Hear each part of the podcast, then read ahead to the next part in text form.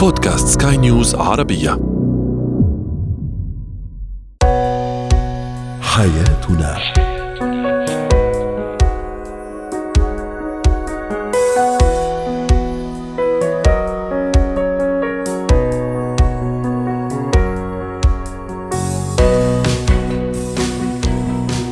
مستمعينا الكرام أهلا بكم معنا إلى حياتنا فضاؤكم اليومي الذي يعنى بشؤون الأسرة وباقي الشؤون الحياتية الأخرى والذي يمكنكم الاستماع إليه عبر منصة سكاي نيوز عربيه dot com slash بودكاست وباقي منصات سكاي نيوز العربية الأخرى. شاركونا عبر رقم الواتساب 00971 561 ثلاثة.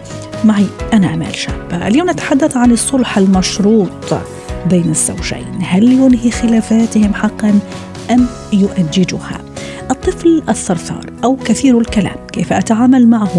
وأخيرا كيف أتقن ذكاء المسافات في العلاقات؟ هو وهي. لا شيء أجمل من الصلح بين الزوجين خاصة بعد الخلاف وبعد الخلافات. لكن نتحدث اليوم عن الصلح المشروط بطلبات عادة تكون مادية. بعد الخلاف.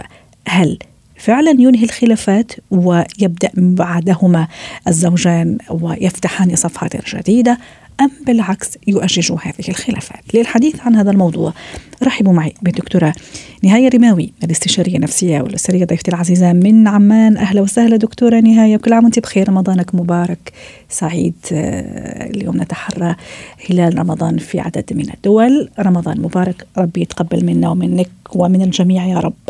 نتحدث عن الصلح المشروط. ماذا يعني الصلح المشروط؟ يعني في العرف يعني لما نحكي عن صلح آه، مشروط آه، باعتبارك يعني متخصصة في العلاقات الأسرية والزوجية. شو يعني ممكن أشرط على زوجي أو على زوجتي؟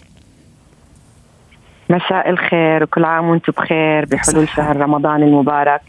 وكمان اليوم عيد الأم إن شاء الله جميع الأمهات يكونوا بخير كل عام وانت بخير. الزوجية والأسرية بأحسن حال وانت أمال كمان تسلمي. بتمنى لك الخير دائما. تسلمي. جميع المستمعين. آه هلا بدنا نحكي عن الصلح المشروط إنه في بعض الأزواج يعني قد تصل الأمور بينهم إلى محاكم. موضوع الطلاق قد تصل إلى المحاكم صح. وقد إنه قبل وصولها إلى المحاكم يرجعون إلى الإصلاح. فهذا الإصلاح بنية أنه نعطي فرصة أخيرة للزوجين حتى يستعيدوا حياتهم الزوجية ويكون فرصة لتخطي الخلافات وبالتالي أنه ممكن يكون وضع أحسن. وهنا يأتي بعض الأزواج سواء الزوج أو الزوجة بوضع شروط لإكمال أو للتنازل عن إكمال هذه إذا اعتبرناها قضية أو مشكلة بإنهاء الزواج. وأحيانا شروط تعجيزية دكتورة نهاية. آه، طبعا في أحيانا تكون شروط تعجيزية خاصة إذا دخل فيها الانتقام يعني بهدف إنه أنا عندي مشاعر غضب عارمة من الزوج أو الزوجة أحدهما للآخر وبالتالي ممكن يحطوا شروط تعجيزية شروط مبالغ فيها قد تصل إلى الشروط الانتقامية حتى يقبل الطرف الآخر التصالح والعودة إلى سير الحياة الزوجية بينهم. ولكن لا يعني ذلك إنه بالضرورة إنه رح تصير الأمور أحسن لأنه أي شيء بنربطه بإلزام أو شرط بيكون في له له ثقل على الدماغ. يعني طبيعة دماغنا لما نحكي له إنه في شيء إلزامي أو في واجب أو في شيء ضاغط يعني يعني مش موجود ضمن رغبتك الطبيعية بيعمل ضغط على الدماغ وبالتالي بصير عندنا توتر وتتوتر العلاقات أحيانا يتوتر الشخص. وبالتالي هذا الاشراط بحد ذاته شو ما كان نوعه هو يكون عبء وثقل على الشخص اللي طبعا شرطنا عليه الشروط اللي, اللي بدنا إياها حتى تتم عملية التصالح بين الزوجين. دكتورة نهاية كيف رح يبين هذا بعدين لما نرجع لبيت الزوجية وكل الأمور تمام واتفقنا وأنا أعطيتها اللي بدها إياه أو أعطيته اللي بده إياه من من شروطها أو من شروطه كيف يترجم بعدين؟ زعل؟ ممكن خيبة؟ خذلان معقولة صالحتني مقابل هذا الشرط أو معقول صالحني مقابل هذا الشرط؟ كيف يترجم بعدين على أفعالي؟ هلا بنلاحظ إنه لما يكون في شروط لحتى تعود المياه لمجاريها الأصل إنه في مشكلة. الأصل نركز على حل المشكلة لكن يعطي هذا الشرط كنوع من العقاب أحيانا يعني نعم. عقاب على الأخطاء اللي إحنا مرينا فيها. أيوه. دكتورة معلش سامحيني قطعت كلامك عم تحكي كلام في غايه الأهمية. آه، يعني هو لازم نفرق بين الشروط اللي يعطيها الطرف الآخر. ممكن أحيانا فعلا تكون شروط يعني ردعية. أنا مثلا آه، كان عندي خلاف مع زوجي على هالنقطه فشرطي مثلا أنه يبطل هذا الشيء اللي مثلا سبب المشكلة غير لما يكون مثلا شرط مادي يعني تعجيزي أحيانا. جيب سيارة تنازل عن البيت تنازل مدري إيش آه، مبلغ معين في البنك لازم يتحط. إذا كان الخلاف بين الزوجين مثلا م. إنه كان نوع من التقصير في طلباتي وفي احتياجاتي أيه. فأنا بحاجة إلى مبلغ من المال حتى أفي باحتياجاتي دون اللجوء إليه بين فترة وفترة بنلاحظ إنها قد تفي بالغرض نوعا ما لكن إذا كان الطلب إنه تسجيل البيت بالاسم يعني باسم الشخص أو إنه يتنازل عن مبلغ مادي أو يجيب هدية كثير كبيرة هي بالآخر كأنه بدي أعمل شيء يخليك تدفع ثمن الأخطاء اللي قمت فيها بحياتك تجاهي وبالتالي هذا الشيء لو كان باللحظة مقبول يعني قد يتقبله الطرف الآخر لكن لما يرجعوا لحياتهم الطبيعية لن ينسى أيوة. الطرف الآخر العقوبة التي وقعت عليه نتيجة هي مش عقوبة هي كمان حتى مساومة دكتورة نهاية أه. مساومة ما هي زي ما حكينا عقوبة لمشاعر يعني لم يتم دفعها مسبقا. يعني مشاعر كانت موجودة عندي من الغضب أنا بعاقبك عليها بإنك رح تدفع لي هذه الترضية أو هذا المبلغ من المال.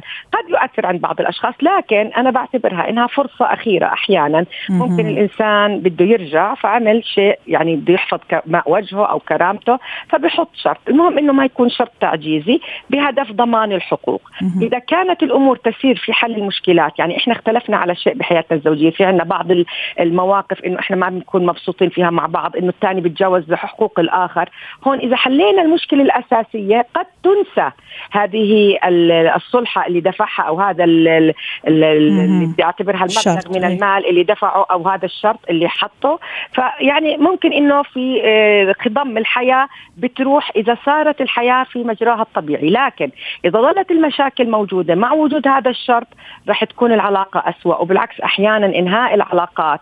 اللي بتكون منتهية أصلا وفي صعوبة في إنه نحل مشاكلنا بالتالي بيكون إنه ما يكون فيها هذا الشرط للإصلاح لأنه هو تأجيل الوقت فقط يعني. زي ما حكيتي هي مؤجلة فقط للأيام يعني والحياة اللي بدنا نعيشها لكن القرار كان واضح إنه إحنا تنين مع بعض كزوجين في بيننا مشكلات ما عرفنا نحلها فالشرط لن يحل أي مشكلة إذا ما حطينا مشكلتنا على الطاولة إذا ما عرفنا إنه نعرف إيش اللي إلنا واللي علينا وبالآخر بتحمل كل إنسان الدور اللي مطلوب منه حتى نحل هذه المشكلات. الشروط زي ما حكيت أحيانا تكون ضمانة. إذا ضبطت الأمور يعني بتنسى مع الأيام جميل. أو ما بيكون لها الاثر الكبير لكن إذا ما ظلت الخلافات موجودة مع وجود الشرط بصير ضغط جديد في العلاقة الزوجية يؤثر على هذه العلاقة ويسرع في إنهائها ووصولها إلى طبعا آه إنهاء الحياة الزوجية أو الطلاق. والله لا يجيب زعل ولا خلافات وحتى إذا كانت في خلافات بين الزوجين أكيد الصلح خير لكن الصلح أكيد. العاقل والمعقول. شكرا لك دكتورة نهاية رماوي ضيفتي العزيزة من عمان. زينة الحياة. طفلي كثير الكلام أو بين قوسين ثرثار. هل هذا طبيعي؟ عادي لأنه عادة الطفل في سن معينة خاصة في مراحل الطفولة الأولى كثير الكلام كثير الأسئلة يسأل يبحث لا يصمت يعني هذا هو طبعه. متى يزيد الأمر عن حده؟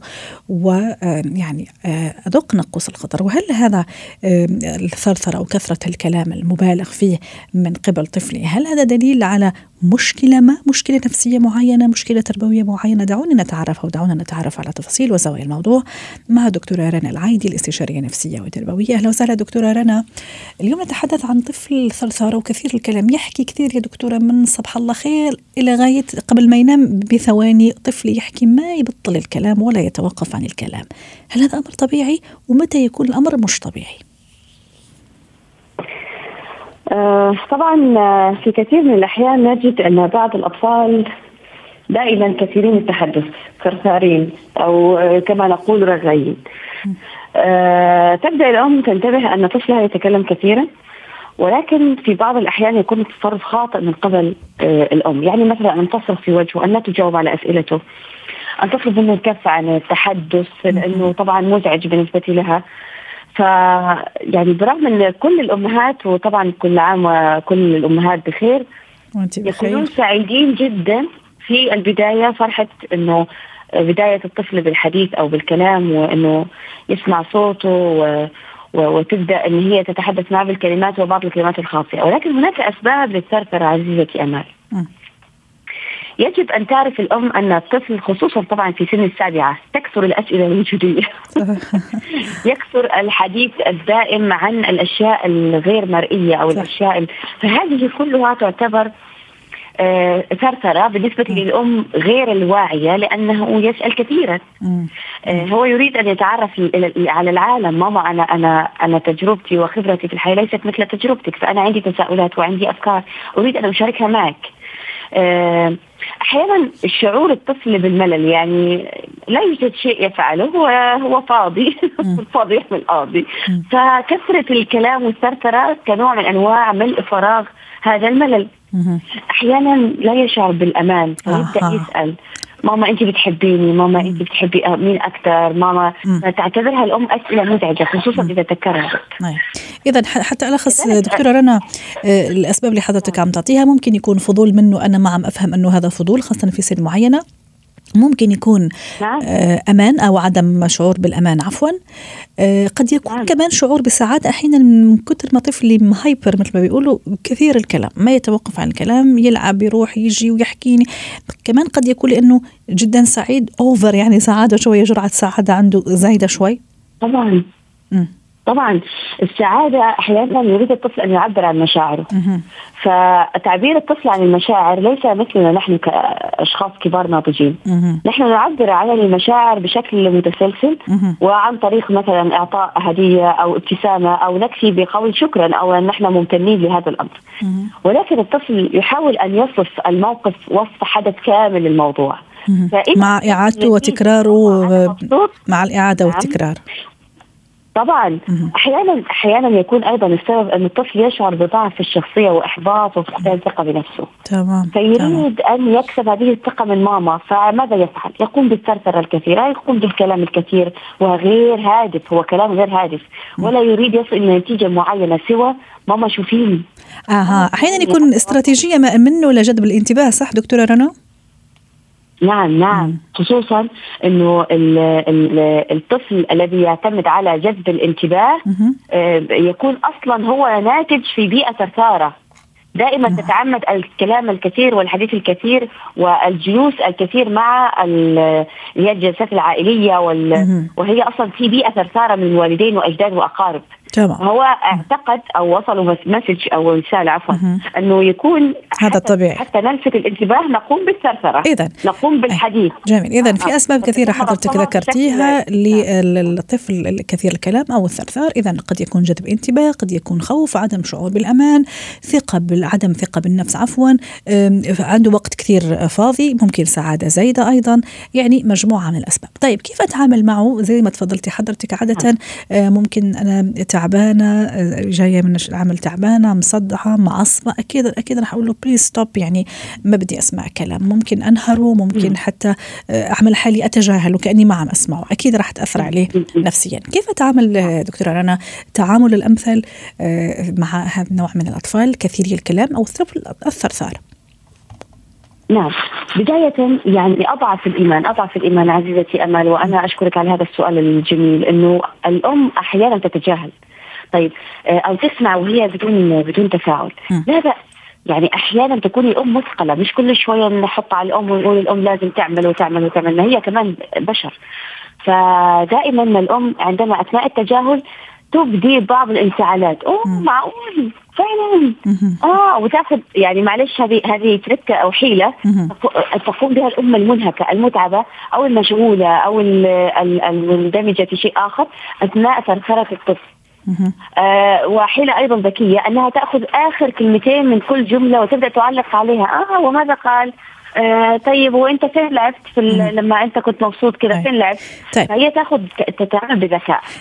لكن دكتورة رنا معلش جميل جدا هالكلام اللي عم تحكي لكن مش كمان لازم شوية هيك آه، مثل ما بيقولوا يعني أرجلج هذا هذا المشكلة شوي آه. اخفض من الموضوع لأنه كمان لما رح يكبر رح يصير كمان شخصية ثرثارة ومش محببة كثير هالنوع من الشخصيات في المجتمع.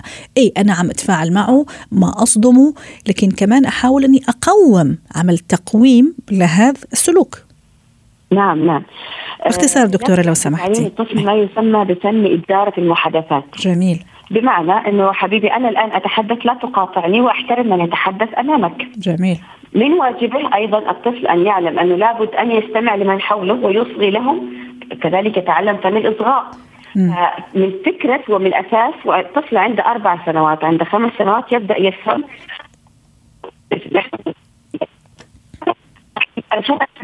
دكتورة رنا؟ علشان تفهم كلامي فلا بد أن تنصت. جميل. مثلما يتكلم وتنصتين له فكذلك يسمعه من حوله أيضا لابد أن يتعلم فضيلة الاستماع للاخرين إنه جميل. هتخليه أكثر نضج هتخليه يفهم هتخليه يكون أكثر ذكاء. صحيح. أيضاً. وأيضا مهارة إنه كيف كيف يلخص الكلام أو كيف يعطيني زبدة الكلام. لازم أول شيء يفهم مشاعره شو عم يحس حتى يعني يوصل لي هذا الرسالة. كمان هذه مهارة تصور كثير ضرورية يتعلمها الأطفال وحتى نعم. يعني لما يكبروا يصيروا فعلا يعرف كيف كيف يعبر عن نفسه باختصار باختصار وبدقة. نعم. نعم نعم. حتى نحن عندما ندرسها للكبار في في مهارة الإقناع أو التفاوض أو إلى آخره نقول للمتدرس أن يبدأ بالمقدمة.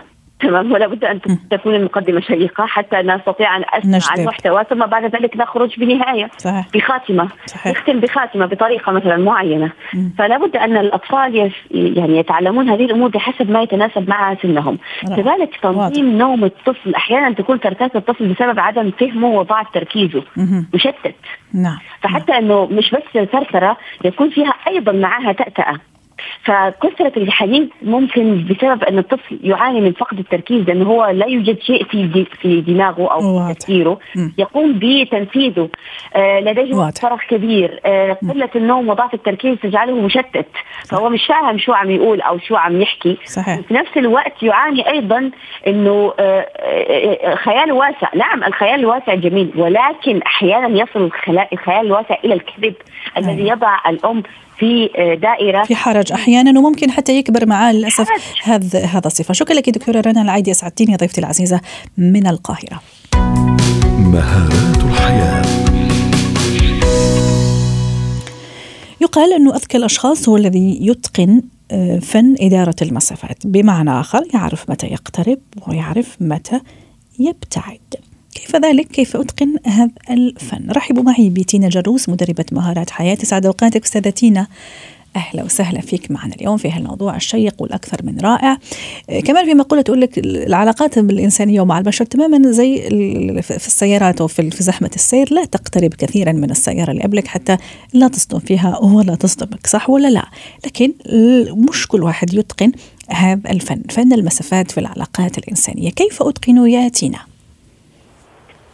ولا العلاقات نحن كبشر ما فينا نعيش بدونهم. صحيح. نحن آه يعني نتغذى على التواصل الإنسانية. وهذا الشيء شفنا قد تأثر فيه الإنسان بجائحة آه، كوفيد كورونا. فالعلاقات شغلة كثير كثير مهمة وما حدا بيقدر يعيش بدون علاقات. ولكن الإنسان بده دايما يحط حاله هو الأولية. يعني أنا بدي أحط حالي الأولوية قبل اولادي قبل شريكي قبل أصدقائي قبل مديري. فهيدي ابتداء من هيدا المبدأ. إنه أنا بجي بالأول وبعدين لما أنا أكون آه قادرة أوقف على إجري آه أنا عندي هالنمو النضج. ال emotional intelligence وقتها أنا بقدر اتعامل مع الآخر وابني علاقات طيب. ومن بعدها فيني أنا ميز بين أي علاقة صحية وبتفيدني وأي إنسان أنا بختار أتقرب منه وليش م. وأي إنسان بختار أبتعد عنه وليش م. فمن هون بدنا نبدأ بدنا نبدأ نحن نعرف حالنا بالأول ونعرف نحن شو توقعاتنا من هالعلاقات يعني أنا كل شخص بتعرف عليه م. بتوقع إنه يكون صديقي الحميم. كل شخص بتعرف عليه بتوقع إنه انغرم فيه؟ لا أكيد لا. ففي هالميزان. بس أيوة. مين بحدد الميزان؟ أنا وبس. مش أمي بتقلي لا انتبهي من هاي. ومش أنا بدي أقول لابني أو لبنتي آه، ما تكونوا أصحاب مع هذا الشخص وما تكونوا أصحاب مع هذا الشخص. بالعكس نحن لازم يكون عندنا المهارات والتوعية على كيف نعمل مانجمنت كيف نعمل إدارة؟ صحيح. لأنه أحيانا كمان استاذتين أحيانا حتى في علاقتنا القريبة جدا خلينا نقول زوج زوجة أخ أخو أحيانا ممكن تأخذنا اللهفة خلي أقول حتى يعني يروح معناها. وممكن أحيانا نبتعد شوي فننسى شوي كمان ويعني شوي يصير في, في هذا البرود أو في هذا الجفاف فمشان هيك فعلا اليوم يعني موضوع الذكاء في في إدارة أو ذكاء المسافات يعني هذا كثير ضروري حتى في علاقاتنا جدا جدا مقربة ودائرتنا جدا مقربة. مية بالمية. والعلاقات المقربة أصعب نديرها صحيح. من العلاقات البعيدة م. لأنه هول الأشخاص بالدائرة الصغيرة يلي بحياتنا الاجتماعية. طب كيف كيف أقرب حتى ما أقرب لكن في نفس الوقت ما ألغي هذه اللهفة؟ وكيف كمان ما أبعد لدرجة يصير في هذا الجفاء؟ هون الواحد بده يكون عنده هالتوعية وبده يعرف حاله هو شو بده. يعني أنا هيدا الشخص تنقول مش حدا كثير كثير قريب لا تقول آه ابن خالي أو بنت خالي أو جارتي إنه هيدي آه طيب. يعتبر هول الأشخاص بالدائرة القريبة مني. أنا هول الأشخاص قد إيه بدي أعطي من وقتي لهم أنا هالاستثمار يلي عم بحطه بهالعلاقات هيدا الفرد هيدا الشخص هيدي الجارة قد إيه أنا مستعدة أستثمر من وقتي من طاقتي من خدماتي من اسمع لها من إنه اعطيها نصايح إنه أركض لها يمكن بدي زين أنا الأمور. هي ش... وين معي؟ هالعلاقه بدها تكون متوازنة؟ فالإنسان اللي بيقول لك آه، ما في محاسبة بالحياة مش مزبوط مش مزبوط. وما فينا نلغي التوقعات. لا بدي يكون عندي توقعات. أنا تعرفت على شخص على هيدي الجارة حبيتها. أنا بدي يكون عندي توقعات. يعني أنا إذا عم بركض لها هي رح تركض لي. أنا إذا ساعدتها بأمر ما هي إذا انقلبت الأدوار رح تركض لي بنفس الطريقة. وحتى وضع سقف توقعات معقول. سادتينا رح تقينا من صدمة الخيبات أيضا من صدمة الخذلان. شكرا لك تينا جروس مدربة مهارات حياة ضيفتي العزيزة من دبي وأتمنى لك أوقات سعيدة.